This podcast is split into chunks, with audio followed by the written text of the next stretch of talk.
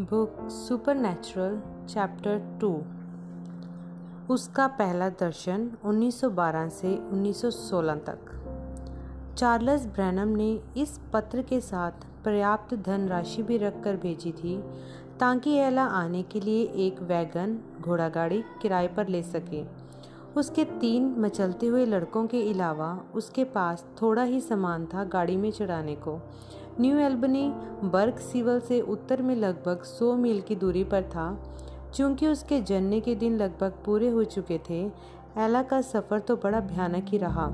लेकिन तीन साल के बिली के लिए जिसने अपने उस पहाड़ पर बने कैबिन से आगे कुछ भी नहीं देखा था, वह सफ़र एक बहुत ही रोमांचक अनुभव रहा। वह खास तौर से प्रभावित हुआ था उस सकरे समतल लकड़ी के पुल से जो लुईविल, कैंटकी से ओयो नदी को पार करके पहुँचता था, न्यू एल्बनी, इंडियाना में। अगले दस मील उन्हें उनके नए घर ले आए, यूटिका, इंडियाना का एक छोटा सा कस्बा। मई 27 1912 को एला ने अपने चौथे बच्चे को जन्म दिया और उसका नाम रखा मेलविन। उन गर्मियों के दौरान चार्ल्स ने एक स्थानीय किसान के यहाँ काम किया। वह आदमी की दम निकाल देने वाली मेहनत थी। कभी कभी तो उसे घोड़े और हल के पीछे एक दिन में बारह घंटे तक घिसटना होता था। चिलचिलाती धूप में पसीना बहाते हुए एक बार से ज़्यादा ऐसा हुआ कि जब वह घर लौटा तो उसकी कमीज़ धूप में जलकर उसकी पीठ पे चिपक गई थी और एला को कैंची से काटकर कमीज़ को अलग करना पड़ा था। जब मक्का की फ़सल आई, चार्लस को अपना दिन बत्तख की गर्दन के आकार वाली कुंदाल हंसिया के साथ बिताना होता था। क्यारियों के बीच उगती खरपतवारों को काटने, काटते हुए। पहले तो उसके हाथों में छाले पड़ जाते थे, जिसमें से खून बहने लगता था। फिर उनमें ऐसी ठेठे पड़ गई जो चमड़े जैसी कठोर थी। उसने यह सब कुछ झेला सिर्फ़ पिचहत्तर सेंट प्रतिदिन के लिए। उस शर्त पतझड़ के मौसम में चार्लस वापस लकड़हारे के काम पर लौट गया। यह काम उसे किसानी से अधिक स्वाभाविक लगता था। वह जंगलों में ही बड़ा हुआ था और बड़ी छोटी उम्र में ही उसने लकड़हारे का काम किया था। हालाँकि उसका वज़न केवल डेढ़ सौ पाउंड ही था। चार्लस की मांसपेशियाँ काफ़ी उन्नत थी और इतना कुशल लकड़हारा था कि वह 900 पाउंड के लट्ठे को स्वयं अकेले ही घोड़ा गाड़ी पर लाद सकता था। परंतु जैसे जैसे सर्दियाँ करीब आई, चार्लस बेचैन होने लगा। वे छः लोग एक कमरे की झोपड़ी में रहते थे, जो उस लकड़ी के कैबिन के मुकाबले जिसे वे कैंटकी में छोड़ आए थे, उससे ना तो बड़ा था और ना ही उतना मज़बूत बना हुआ था। लकड़हारे के काम के कारण वे एक एक बार में ही अपने परिवार से हफ्तों के लिए अलग रहने को मजबूर था। यह न चाहते हुए कि उसकी पत्नी पिछली सर्दियों की तरह ही इस बार भी झेले। चार्लस एक बेहतर विकल्प को ढूँढने लगा। 1913 में बसंत चार्लस के द्वारा कुछ स्थायी ढूंढ पाने से पहले ही आ गया। उसे जेफरसनविल, इंडियाना में एक नौकरी मिल गई। श्रीमान वैदन के लिए काम करने की, जो कि एक लखपति थे, और वैदन डिस्टिलरियों के मालिक थे, और एक बेसबॉल की टीम के भी साझा मालिक थे, जिसका नाम था लुईविल कोलोनेल्स। चार्लस को रखा गया था एक व्यक्तिगत चालक के काम पर, क्योंकि वह घोड़ों को संभालने में बहुत बढ़िया था। इस काम का भुगतान नकदी के रूप में तो ज़्यादा नहीं था, लेकिन साथ में मिलने वाले लाभ अच्छी मात्रा में थे। गिनने के लिए सबसे पहले तो मुफ़्त में रहने का स्थान श्रीमान वैदन की ही ज़मीन पर। उस जगह पर दो कमरों का, एक लट्ठों का कैबिन था, एक पुराना खलियान, बाड़ा, एक बड़ा सा बगीचा, एक छोटा सा खेत जिसमें चार्लस अपने लाभ की खेती कर सकता था। श्रीमान वैदन की एक डेयरी भी थी पास में और चार्लस हर रात एक बाल्टी दूध अपने घर ला सकता था। चार बढ़ते लड़कों के पिता के लिए ये छोटे मोटे फ़ायदे नहीं थे। जेफरसनविल एक छोटा सा शहर था न्यू एल्बनी के चार मील उत्तर पूर्व में। नदी के साथ चलती एक सड़क पर जिसे स्थानीय लोग बुलाते थे यूटिका पाइक। श्रीमान वैदन शहर से बारह सात मील की दूरी पर एक बड़ी रियासत में रहते थे, जिस कैबिन घर में चार्लस ने आकर रहना शुरू किया था, वह पहाड़ की एक और ढाल पर स्थित था, जहाँ से ओयो नदी दिखा करती थी। ऋतु रक्षित पटरों से इमारत की भारी दीवारें ढकी हुई थी और अंदर लट्ठों के बीच झर्रियों में मिट्टी भरी हुई थी। कैबिन का फर्श मिट्टी का था, उसमें दो कमरे थे और सोने के लिए कमरे में ऊपर शायद तीरों के ऊपर एक अटारी थी। अटारी पर चढ़ने के लिए दो बांसों से बनी एक सीढ़ी थी। एक कमरे के फर्श में बीचों बीच एक आरी से कटा कुंदा लुढ़का के रखा गया था और उस कुंदे के ऊपर चपटे पत्थर रखे गए थे। इसके ऊपर लकड़ी से जलने वाला स्टोव चूल्हा रखा हुआ था, जो एक तेल के खाली ड्रम से बनाया गया था। खाना बनाने के लिए एला एक छोटा मक्की स्टोव इस्तेमाल किया करती थी उनके पास कोयले के तेल का एक लैम्प भी था रोशनी के लिए। सभी चीज़ों को ध्यान में रखा जाए तो एक बहुत बड़ा सुंदर सा एक उस कमरे की झुग्गी के बजाय जिसमें उन्हें यूटिका में सिर छिपाने की जगह मिली थी। कैबिन के सामने पहाड़ की एक और एक छोटे से सोते के ऊपर एक सेब के पेड़ ने अपनी शाखें फैला रखी थी। सोते का ठंडा पानी एक रेफ्रिजरेटर का काम करता था गर्मियों के ज़्यादातर समय में। दूध के धातु के डिब्बे, छाछ और मक्खन को जल्दी खराब होने से बचाए रखने के लिए। चार्लस वहाँ पर क्रीम नहीं रख पाता था। उसके पास काफ़ी सारे नन्हे प्रणम थे जो उसमें से थोड़ा थोड़ा चुराने को ललायत रहते थे। वह सोता अगस्त के मध्य तक घर में पानी की पूर्ति करता था, जिसके बाद वह पूरी तरह सूख जाया करता था। उसके बाद उन्हें अपना पानी खींच कर लाना होता था कुएँ से, जो बाड़े के पास स्थित था, और उससे पानी भरकर पहाड़ पर घर तक ढोकर लाना होता था। बिल्ली को वह बुलबुला, बुलबुलाता हुआ सोता बहुत अच्छा लगता था। गॉड सब्ज़ी के सूखे खोल से बना लोटा उस सेब के पेड़ में ठूकी एक कील पर टंगा रहता था, परंतु बिली उसे मुश्किल से ही कभी इस्तेमाल करता था। उसे पसंद था पेट के बल गर्म घास पर लेटकर अपने होठों को पानी पर लगाना और पेट भर के सुड़क कर पी जाना। उसके बाद वह एक जग को भरता और अपने पिता के पास खेत में ले जाता था। चार्लस हमेशा खेत से लौट कर घर आता तो रात के भोजन के लिए भूखा होता, क्योंकि उनके घर के अंदर नल की व्यवस्था नहीं थी। वह कैबिन के पिछवाड़े नहाता धोता था, जहाँ वह सेब के पेड़ से टिका कर बेंच बनी हुई थी। बेंच तो बस बाड़े के एक पटरे से बनी हुई थी, जिसे तने से ठोक रखा था, और दूसरी ओर पाए की जगह एक और पटरा लगा था, और एक डलवा पटरा नीचे ताकि बेंच को स्थिर रखा जा सके। सारे के सारे चारों लड़के लाइन बनाकर खड़े होते थे अपने पापा के पीछे हाथ मुँह धोने के लिए। जब चार्लस अपने घर की बनी कमीज के आस्तीनों को लपेट कर ऊपर करता था, साबुन लगाने को उसकी बाहों की मांसपेशियाँ फूल जाती थी और फड़कती दिखाई देती थी। बिली गर्वपूर्व देखा करता था और यह विचार करता था, यह है मेरे पापा, वह शक्तिशाली हैं, वह तो सौ सालों तक जीवित रहेंगे। जब मैं एक बूढ़ा आदमी हो जाऊँगा, तब भी मैं अपने पापा को उन बड़ी बड़ी मांसपेशियों के साथ देखा करूँगा। चार्लस केवल पाँच फुट और सात इंच लंबे थे। बिली को काले घुंघराले बाल और आयरलैंड वासियों की खूबसूरती अपने पिता से प्राप्त हुई थी, परंतु उनका शक्तिशाली शारीरिक शोषट नहीं, बजाय उसके बिली दुबला पतला था अपनी माँ की तरह। अगली पारी हाथ मुँह धोने की बिली की होती थी। वह उस घर के बने हुए लाई के साबुन को अपनी आँखों से परे रखने का खास ध्यान रखता था। एक बार की घटना आगे के लिए पर्याप्त सीख बन गई थी। उसने अपना चेहरा उस तोलिए से पहुँचा जो उसकी माँ ने मकई के दलिए की खाली बोरी से बनाया थी। वह तोलिया खुरदुरी व कष्टप्रद थी। सो बिली हल्के हल्के दबा दबा कर पहुँचा करता था। उस बेंच के ऊपर बैठ पेड़ पर पाँच मुड़ी हुई कीलों के बीच शीशे का एक एक टुकड़ा फंसाया हुआ था। बिली उस बेंच के ऊपर चढ़कर स्वयं को शीशे में देखा करता था, ताकि टीन से बनी कंगी से अपने सीधे ना होने वाले बालों के लच्छों को सुलझा सके। चार्लस ने खाने की मेज को और बेंचों को बाड़े के पुराने पटरों से बनाया था। वे बेंचें चर्च की लंबी कुर्सियों जैसी प्रतीत होती थी। रात के खाने पर बिली हमेशा अपने पिता के साथ ही बैठा करता था। फलियों, राजमा का सूप लगभग रोज ही होता था। मक्के की रोटी, उबले प्याज और छाछ के साथ। एला मक्के के ब्रेड को एक पैन में पकाती थी, फिर उसे एक प्लेट में रखकर प्लेट को मेज पर चारों ओर घुमा देती थी ताकि प्रत्येक अपना अपना टुकड़ा तोड़ ले ताकि जबकि वह प्रत्येक के पास पहुँचे। बिली हमेशा कोने वाला टुकड़ा लेता था क्योंकि उसमें ढेर सारा कुरकुरा हिस्सा होता था और उसे हमेशा अपने सूप में कुरकुरी मक्के की ब्रेड डुबाकर खाना अच्छा लगता था। मई 14, 1914 को बिली को एक और भाई मिल गया एडगर ली ब्रैनम। अगले कुछ वर्षों में बिली की ज़िंदगी एक आरामदेह रूप में आ गई थी। प्रत्येक शनिवार की दोपहर बाद उनके पिता एक खच्चर और एक बंद गाड़ी श्रीमान वैदन से मांग लिया करते थे। पूरे परिवार को लाद कर सात मील का सफ़र करके शहर में आया करते थे।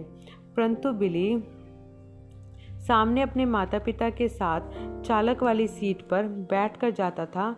बिली हमेशा ही उस दुकान पर जाने के लिए उत्तेजित होता था, क्योंकि उसे पता होता था कि वहाँ पर क्या होगा। चार्लस, जो कि हफ़्ते के साढ़े तीन डॉलर कमाते थे अक्सर तीन डॉलर राशन की दुकान पर ही खर्च कर देते थे। कभी कभी वह पैसे खर्च कर देते थे भूरी शक्कर की थैली पर या नमकीन बिस्किटों पर। लेकिन ज़्यादातर वे मुख्य खाद्य पदार्थ जैसे राजमा, आलू और मक्के का दलिया आटा खरीदा करते थे। इस किस्म का खाना जो ज़्यादा समय तक चले, जब चार्लस पूरी कीमत चुका चुके होते, श्रीमान ग्रोवर जो दुकानदार थे, उन्हें पेपर मिंट की तीली, नुमा ट्राफियाँ दे दिया करते थे उनके छोटे बच्चों के लिए। पीछे गाड़ी में पाँच जोड़ी आँखें, बड़ी बेसब्री से पापा को टॉफ़ी की चार तीलियों को पाँचों लड़कों में बराबरी से बांटते हुए देखा करते थे। चार छोटे ब्रैनम तो तुरंत ही अपना पेपर मिंट की तीलियाँ को चूस कर ख़त्म कर डालते थे, लेकिन बिली चालू था। वह अपनी वाली को कुछ ही देर चूस कर फिर राशन की थैलियों में से फाड़े भूरे कागज़ के एक टुकड़े पर लपेट कर अपनी जेब में रख लिया, रख लेता था। उसका इस्तेमाल वह बाद में करता था।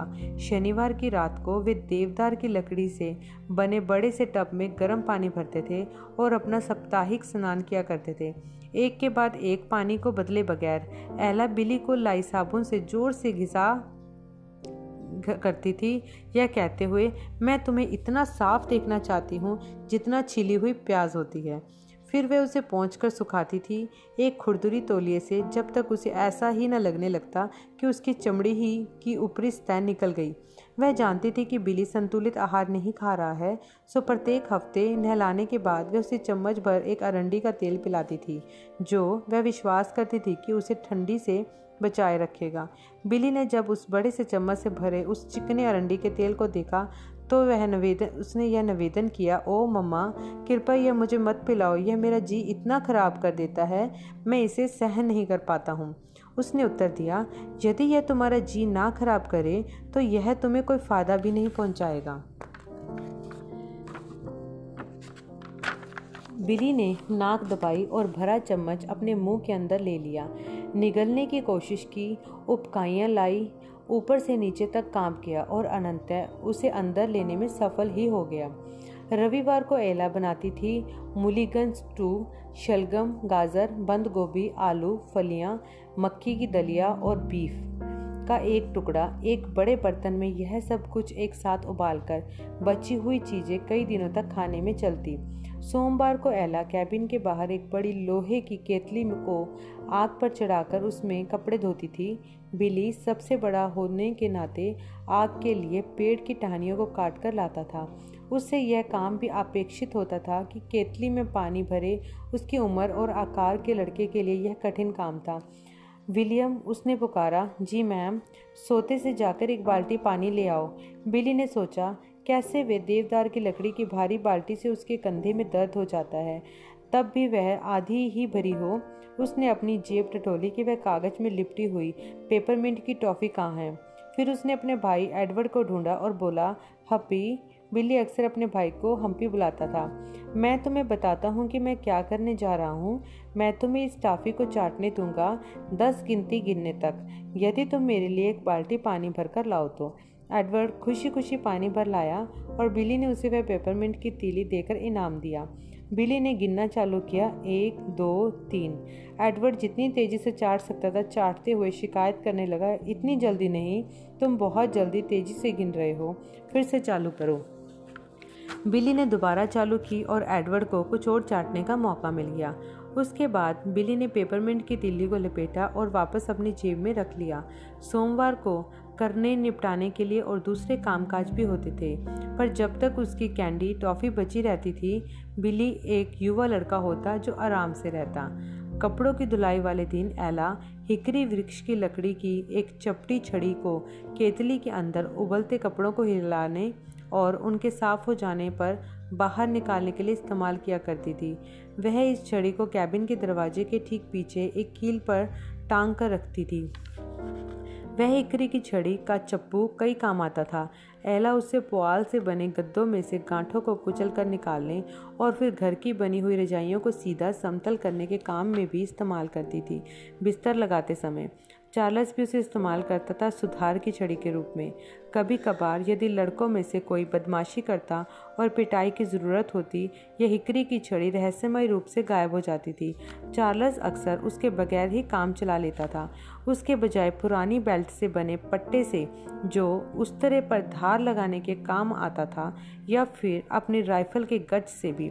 सारे नन्हे ब्रहणमों को बाहर लकड़ी की टाल में ही शिक्षा मिला करती थी। अपने पिता के चारों ओर उतनी ही तेज़ी से दौड़ते हुए जितना वे दौड़ सकते थे, जबकि वह उनके कूलों को पीट कर लाल करता। चार्लस इसे कहता, पीट पीट कर शैतान को उनमें से निकालना। एक बार की बात है, एडवर्ड ने शरारत भरी एक योजना बनाई। बिली वह बोला, मम्मा और पापा बगीचे की गुड़ाई कर रहे हैं। यदि तुम अंदर जाकर थोड़ी चीनी ले आओ तो मैं बिस्कुटों को ले आता हूँ और हम लोग फिर बाड़े में मिलते हैं। बिल्ली को यह बढ़िया लगा। एला बुरी शक्कर को कैबिन के अंदर एक डब्बे में बंद करके रखती थी। वह अक्सर उसे पानी में घोलकर सुबह के नाश्ते के पैन केकों के लिए चाशनी शीरा बनाया करती थी। बिली चुपके से कैबिन के अंदर गया, बड़ी सी मुट्ठी भर के चीनी निकाली और बाड़े की तरफ़ बढ़ा। बगीचा, घर और बाड़े के बीच आधे रास्ते पर ही था, नीचे की ओर। चार्लस अपनी गुड़ाई के काम से सीधे होकर अपने रुमाल से माथे पर पसीना पहुँचने लगा, तभी उसका ध्यान गया कि उसका बड़ा बेटा सीधे हाथ किए चला जा रहा है। जैसे वह कुछ छिपाए हुए है। चार्लस बोला, कहाँ जा रहे हो, विलियम? मैं वहाँ बाड़े पर जा रहा हूँ। तुम्हारे हाथ में क्या है? बिली ने सोचा, ओहो, उसने टालने, चकमा देने की कोशिश की। किस हाथ में? चार्लस बोला, यहाँ आओ। बिल्ली को फिर एक लंबे समय तक और चीनी खाने की इच्छा नहीं हुई। 1916 के अगस्त के अंत में, जब भाप की शक्ति से चलने वाले गाने वाली मशीन ने अनाज की फ़सल का संसाधन पूरा कर लिया, एला ने अपने पुआल के सभी गद्दों में नया पुआल भर लिया। उस रात, जब लड़कों को अटारी पर रात को बिस्तर पर भेजा गया, उसके कुछ ही देर बाद बिली ऐसा चीखा जैसे चुड़ैल ने उसका गला गाल ही छू लिया हो। एला दौड़कर सीढ़ी पर चढ़ी और पुकारा बिली क्या हो गया तुझे? मम्मा मेरे बिस्तर में कोई है? यह बस एक टिड्डा है जो नई पुआल के साथ अंदर फंस गया है। अब शांत हो जा और सो जा। मम्मा, मैं उस कीड़े के साथ नहीं सो सकता जो यहाँ वहाँ अंदर कूद रहा है। एला ने हाथ में कोयले के तेल वाली डिबरी ली और अटारी पर चढ़ गई। चढ़कर पहुँची, ताकि बिली को दिखाई दे सके और वे अपने गद्दे का किनारा खोले। ताजी पुआल में हाथ घुसाकर टटोले और परेशान करने वाले टिड्डे को ढूंढ कर निकाले। उसने उसे एक झर्री में से बाहर ठेल कर भगा दिया, जहाँ पर छत के पटरे दीवार के साथ पूरी तरह सटे नहीं थे। बाद में एला ने दबे मुँह हँसते हँसते यह घटना चार्लस को बताई। परंतु वे अपने पति को बिली के लिए अपने अंदर व्याप्त गहरी चिंता के बारे में ना बता पाई। लड़का हाल ही में थोड़ा वियर्ग किस्म का हो गया था और उसका खाना भी ठीक पच नहीं रहा था। पिछले महीने उसने एक से ज़्यादा बार रात के खाने के पश्चात पेट खराब होने की शिकायत की थी और यह भी कि डकार में पेट से अमूल्य द्रव्य निकलता है। क्या वह घबरा रहा था क्योंकि जल्दी ही उसका स्कूल जाना शुरू होने वाला था? या कुछ और था जो उसे परेशान कर रहा था? क्या यह उसके पिता के शराब पीने से जुड़ा था? सितंबर में बिली और एडवर्ड ने एक साथ स्कूल जाना शुरू किया। बिली साढ़े सात वर्ष का था। हालाँकि वे अपने भाई एडवर्ड से ग्यारह महीने बड़ा था, परंतु कद काठी से उन्हें आसानी से जुड़वा समझा जा सकता था। एडवर्ड बस चुटकी भर लंबाई में कम था। बिली के पास स्कूल के लिए कोई कपड़े न थे। गर्मियों भर वह नंगे पाँव और बगैर कमीज के गया था। एक बिब वाली डांगरी को पहनकर जो जीर्ण हो चुकी थी और नीरे पैबंद लगे थे। परिवार नए कपड़े खरीद पाने की व्यवस्था में नहीं था। सो, एला ने जुगाड़ निकाली। उसने वह कोट लिया जो चार्लस ने शादी पर पहना था। उसे काटा और सील कर पैंट बना दी। चार्लस सफ़ेद मोजे और कपड़े के जूते ले आया जो उसे मुश्किल से ही आ पाए थे। नाप के ना होने के कारण और बिली के कपड़ों की अलमारी बस इतनी ही बड़ी थी। जब एला उसे एक नए रोमांच के लिए तैयार कर चुकी, वह बोली, यह बात अब जरा तुम्हें देखते हैं। उसने पीछे हटकर निगाह डाली। बिली, उन घर में बनी पतलूनों और इस्तेमाल किए हुए टेनिस के जूतों में बहुत पिछड़ा हुआ दिखाई पड़ रहा था। अपने झबरे बालों के साथ जो उसके गले तक लटक रहे थे वे इतना पतला था कि एला उसके नगन सीने पर उसकी पसलियों को गिन सकती थी। वह मुस्कराई। यह जानते हुए कि उसने वह किया है जो सबसे अच्छा वह कर सकती थी। उसके साथ जो उसके पास उपलब्ध था। दुर्भाग्यवंश, उसके बड़े बेटे को बिना कमीज के ही स्कूल जाना था। सो, सितंबर 1916 की एक ठंडी सुबह, बिली और एडवर्ड नदी किनारे वाली सड़क से चलते हुए यूटिका पाइक स्कूल जा पहुँचे, जो कि एक ख़ास तौर से एक कमरे वाला ग्रामीण स्कूल घर था। जो ओयो नदी से दिखाई देने वाले पहाड़ों में स्थित था। श्रीमती टेंपल कई वर्षों तक उसकी शिक्षिका रहने वाली थी। वहीं सारी की सारी आठवीं तक की कक्षाओं को पढ़ाती थी, जिसमें छः वर्ष से पंद्रह वर्ष की उम्र तक के बच्चे थे। स्कूल में जाकर बिली ने पढ़ना, लिखना व गणित के तीन आर से आगे सीखा। अचानक संसार के लिए उसका दृष्टिकोण बढ़ गया था। जब वह कक्षा में बैठा होता, उसके पास समय होता कि वह स्वयं को दूसरों से तुलना कर सके। अंतर उसकी ओर चीखते प्रतीत होते थे। यह तो गाँव के ही लड़के और लड़कियाँ थी, ठीक उसी की तरह, लेकिन उनमें से अधिकतर अच्छे कपड़े पहनते थे और ऐसे जूते पहनते थे जो नाप के हों। और वे सभी कमीज़ें पहनते थे। दोपहर के भोजन में दूसरे बच्चे सैंडविच खाते थे और भोजन के बाद के मीठे में कुकीज़, नारियल के बिस्कुट या केक बिली राजमे खाता था और किसी किसी दिन तो दोपहर का भोजन खा ही नहीं पाता था। उसे यह एहसास होने लगा था कि उसका परिवार गरीब था। शुरुआत से ही बिली को बड़े लड़कों के द्वारा एक भारी करार दे गया था। वे उसे मक्के का बिस्कुट बुलाते थे और उसे चिढ़ाया करते थे, क्योंकि वे हास्यास्पद तरीके से बात करता था। कैंटकी के पहाड़ी लोगों के खास पहाड़ी छोरे की बोली के कारण। और वह स्कूल और वह उस पर उसकी फटीचर हालत के कारण भी हँसते थे। स्कूल के शुरू होने के कुछ ही हफ्तों के बाद बिली और उसी की उम्र के कुछ और लड़कों ने एक दोपहर ब्रहनमों के कैबिन के पीछे बर्फीले तालाब पर मछली मारने का कार्यक्रम बनाया था। वे उसे बर्फीला तालाब बुलाया करते थे, क्योंकि श्रीमन वैदन हर सर्दी में उसमें से बर्फ़ की सिल्लियाँ कटवा कर निकलवाया करते थे और सिल्लियों को लकड़ी के बुरादे में लपेट कर रखा करते थे और फिर उसका इस्तेमाल गर्मियों के समय अपने डेयरी में बर्फ़ के डिब्बों को ठंडा रखने के लिए करते थे। बिली इस बात से बहुत रोमांचित हो गया था कि इन लड़कों ने अपनी योजना में उसे भी शामिल किया था।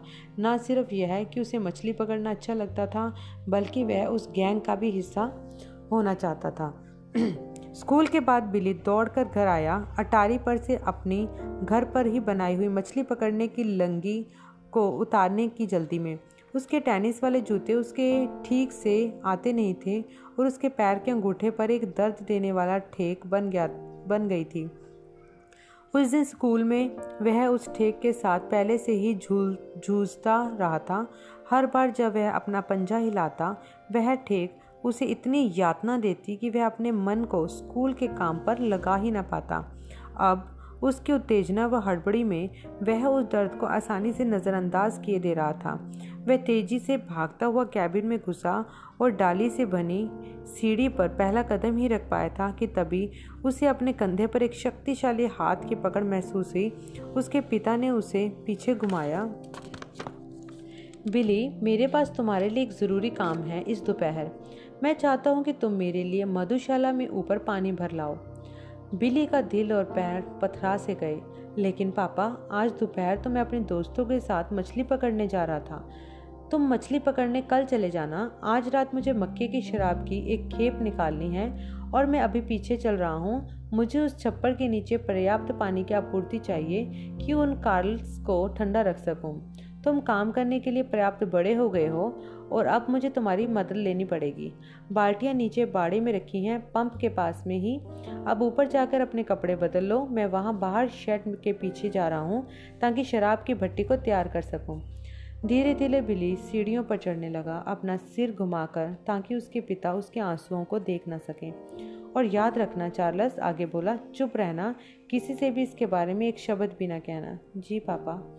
हालाँकि 1919 तक राष्ट्रीय शराबबंदी मतदान के द्वारा लागू नहीं की गई थी। कुछ जगहों पर 1906 जितने पुराने समय तक में शराब विरोधी कानून थे 1916 में इंडियाना एक शराब वर्जित राज्य था।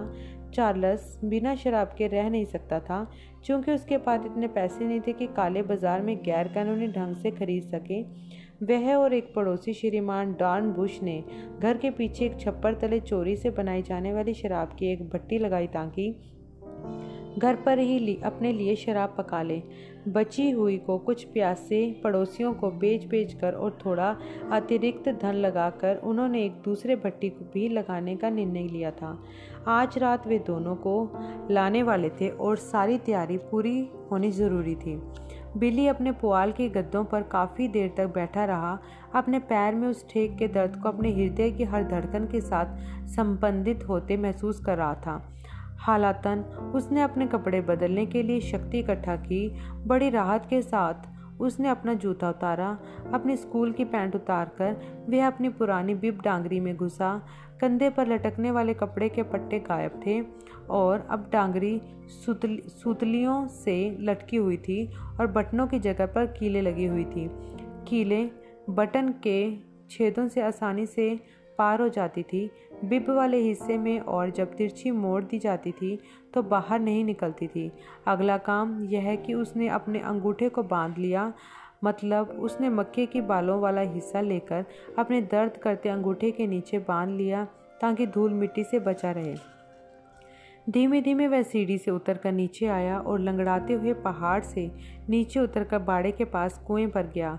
पंप के हैंडल के पास शीरे वाली दो बाल्टियाँ रखी थी। बिली ने पंप से दोनों को पूरा भर लिया। प्रत्येक बाल्टी में आधा गैलन पानी आता था और उसकी सात वर्ष की मांसपेशियाँ इतना ही कर पाती थी कि उन्हें उठाने के लिए उनका बदल बदल कर इस्तेमाल किया जा सकने वाले धोरे हैंडल के द्वारा। दोपहर गर्म थी और पूरी तरह शांत थी। उस सूखी, पीली घास को फूक भर हवा भी नहीं थी हिलाने को। जैसे जैसे बिली रास्ते पर ऊपर जाने लगा। उसने बर्फीले तालाब से, जो वहाँ से ज़्यादा दूर नहीं था, हंसने की आवाज़ आती सुनी। उसके यार दोस्त वहाँ पीछे भी गए थे, पहुँच भी गए थे, मछली मारते हँसी मज़ाक करते, बढ़िया समय गुजार रहे थे। बिल्ली के मायूसी आंसुओं के ढेर में फूट पड़ी। पहाड़ पर ऊपर के रास्ते में आधी दूरी पर, बगीचे के पड़ोस में, बिली एक बड़े सफ़ेद चिनार के पेड़ की छाया में सुस्ताने के लिए बैठ गया। उसके गालों से आंसुओं की धारा ने मटमैली लकीरें बना दी थी। उसने कराहट के साथ शिकायत की, कितनी भयानक बात है कि सब लड़के वहाँ मछली मार रहे हैं और मुझे घर पर रहकर पानी ढोना पड़ रहा है। उसे हवा में पत्तियों के खड़खड़ाने की सी आवाज़ सुनाई दी। फ्यूश! लेकिन बिली को तो हवा का एक झोंका तक महसूस नहीं हो रहा था। वह सोचने लगा, यह क्या है? और उसने चारों ओर देखा पत्तियाँ जो हाल में ही भूरा होना शुरू हुई थी, एकदम स्थिर थी। उसे कहीं पर भी हवा का एक इशारा तक नहीं दिख रहा था। उसने फिर अपना खींचना शुरू कर दिया। उनके पापा लोग, ऐसा नहीं करते हैं। मुझे इन शराब की भट्टियों के लिए पानी क्यों भरना पड़ता है? उसे फिर पत्तियों के उड़ने की आवाज़ आने लगी। खड़े होकर उसने अपने ऊपर डालियों में देखा, लेकिन उसे कुछ भी हिलता डुलता दिखाई न पड़ा। उसने कुछ और शिकायतों को खिसियाते हुए बोला, फिर बाल्टियों को उठाया और पगडंडी पर आगे बढ़ चला। उसके कंधे पर हुए अंगूठे के कारण पीछे मिट्टी के रास्ते पर एक खास किस्म के पद चिन्ह पड़ते जा रहे थे। उसने अभी एक छोटा सा रास्ता ही तय किया था, जब उसने उस आवाज़ को फिर से सुना, वुश, पहले की अपेक्षा ज़्यादा तेज, बिली पलटा और इस बार उसने उसे देख लिया। हवा का एक चक्रवात पेड़ की आधी ऊंचाई पर डालियों में घूम रहा था। वह खुद अपने आप में अजीब नहीं था। पतझड़ के मौसम में ऐसा चक्रवात भवंडर सामान्य होता है। उसने अक्सर उन्हें खेतों, मैदानों में घूमते हुए देखा था, जो सूखी पत्तियों को उठाकर उड़ा लेता है। और अपने साथ ले जाते हैं। लेकिन वे चक्रवात किसी न किसी और चल रहे होते थे। हमेशा ज़मीन पर एक जगह से दूसरी जगह। यह चक्रवात एक ही जगह अटका हुआ प्रतीत होता था। मंत्रमुग्ध होकर बिली उन हरी, भूरी और पीली पत्तियों को भंवर में घूमते हुए खड़खड़ाते हुए देखने लगा। अचानक पेड़ में से एक आवाज़ धमाके की तरह आई। एक गहरी गूंजती हुई आवाज़ जिसने कहा, ना तो तू कभी शराब पीना, ना सिगरेट पीना, ना कभी कभी अपने देह को किसी भी रीति से प्रागंदा करना। तुम्हारे करने के लिए काम होगा जब तुम बड़े हो जाओगे। बिली ने शब्दों को ऐसा साफ़ सुना जैसे उसके पिता ही उससे बात कर रहा हो। लेकिन यह उसके पिता की आवाज़ नहीं थी। उसने पहले कभी भी इतनी ज़बरदस्त आवाज़ नहीं सुनी थी। बाल्टियों को वहीं छोड़कर वह कैबिन की तरफ़ भाग खड़ा हुआ, फेफड़ों की सारी दम से चीखता हुआ। एला ने उसे अपने बाहों में ऊपर उठा लिया। बिली, क्या हुआ? क्या तुझे सांप ने काट लिया?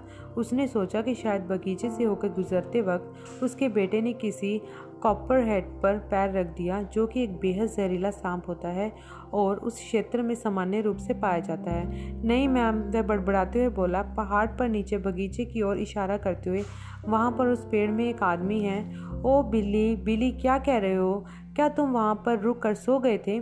नहीं, मैम, वहाँ पर उस पेड़ में एक आदमी है और उसने मुझे बोला कि मैं ना शराब पी और ना सिगरेट।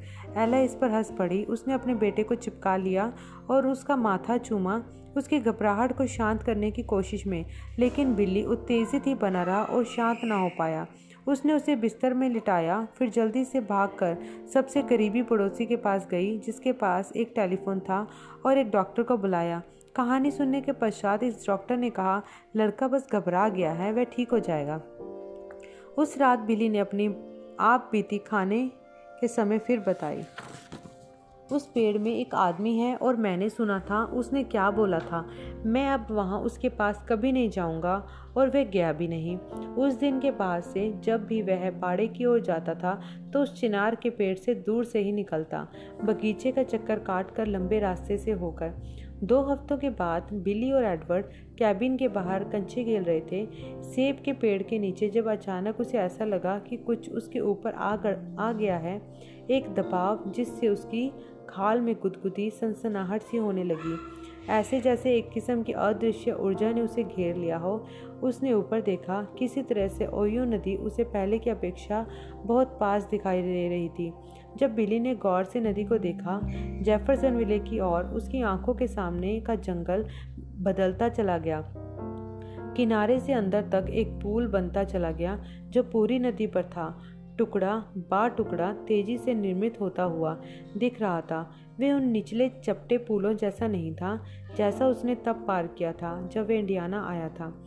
यह पुल तो विशाल काय था। लोहे के लटकने वाले बहुत बड़े चाप के साथ जो ऊपर लगा था। बिली ने ऐसी चीज़ पहले कभी नहीं देखी थी। ध्यान से देखने पर उसने पाया कि आदमी लोग ऊपर ढांचे पर बहुत ऊँचे पर काम कर रहे थे। फिर उसने देखा कि एक पार्ट टुकड़ा टूट गया। लोग एक कड़ी के ऊपर से धीमी रफ्तार गति से लुढ़क कर गिरते दिखाई पड़े। बिली ने उन्हें गिना। जब वे गिर रहे थे, उसने सोलह लोगों को मटमैले से पानी में नीचे गिर कर गायब होते देखा। अपने कंचे की थैली छोड़कर बिली घर की ओर भागा, अनियंत्रित रूप से चीखते हुए। एला ने अपनी सबसे अच्छी कोशिश की उसे शांत शांत करने की। अंत्य, जब वह आप बीती सुनाने लायक हुआ तो उसने एला से कहा, बिली, तुमने बस एक सपना देखा है। बिली ने ज़ोर दिया, नहीं मम्मा, मुझे यह अजीब सी अनुभूति होना शुरू हुई और फिर जब मैंने नदी की ओर निगाह उठाई और मैंने सीधे उसी ओर देखा, मुझे वह दिखाई दिया, ओ मम्मा, मुझे डर लग रहा है। चार्ल्स ने अपनी सहमति दी, लड़का बस घबरा गया है, जैसा कि डॉक्टर ने बताया था, परंतु एला बहुत निश्चिंत नहीं थी, उसे याद आ रहा था, चार साल पहले का एक दिन, जब बिल्ली ने बड़बड़ा कर कुछ बताया था एक चिड़िया के विषय में, जिसने उसे कहा था कि वे लोग न्यू एल्बनी के पास रहेंगे।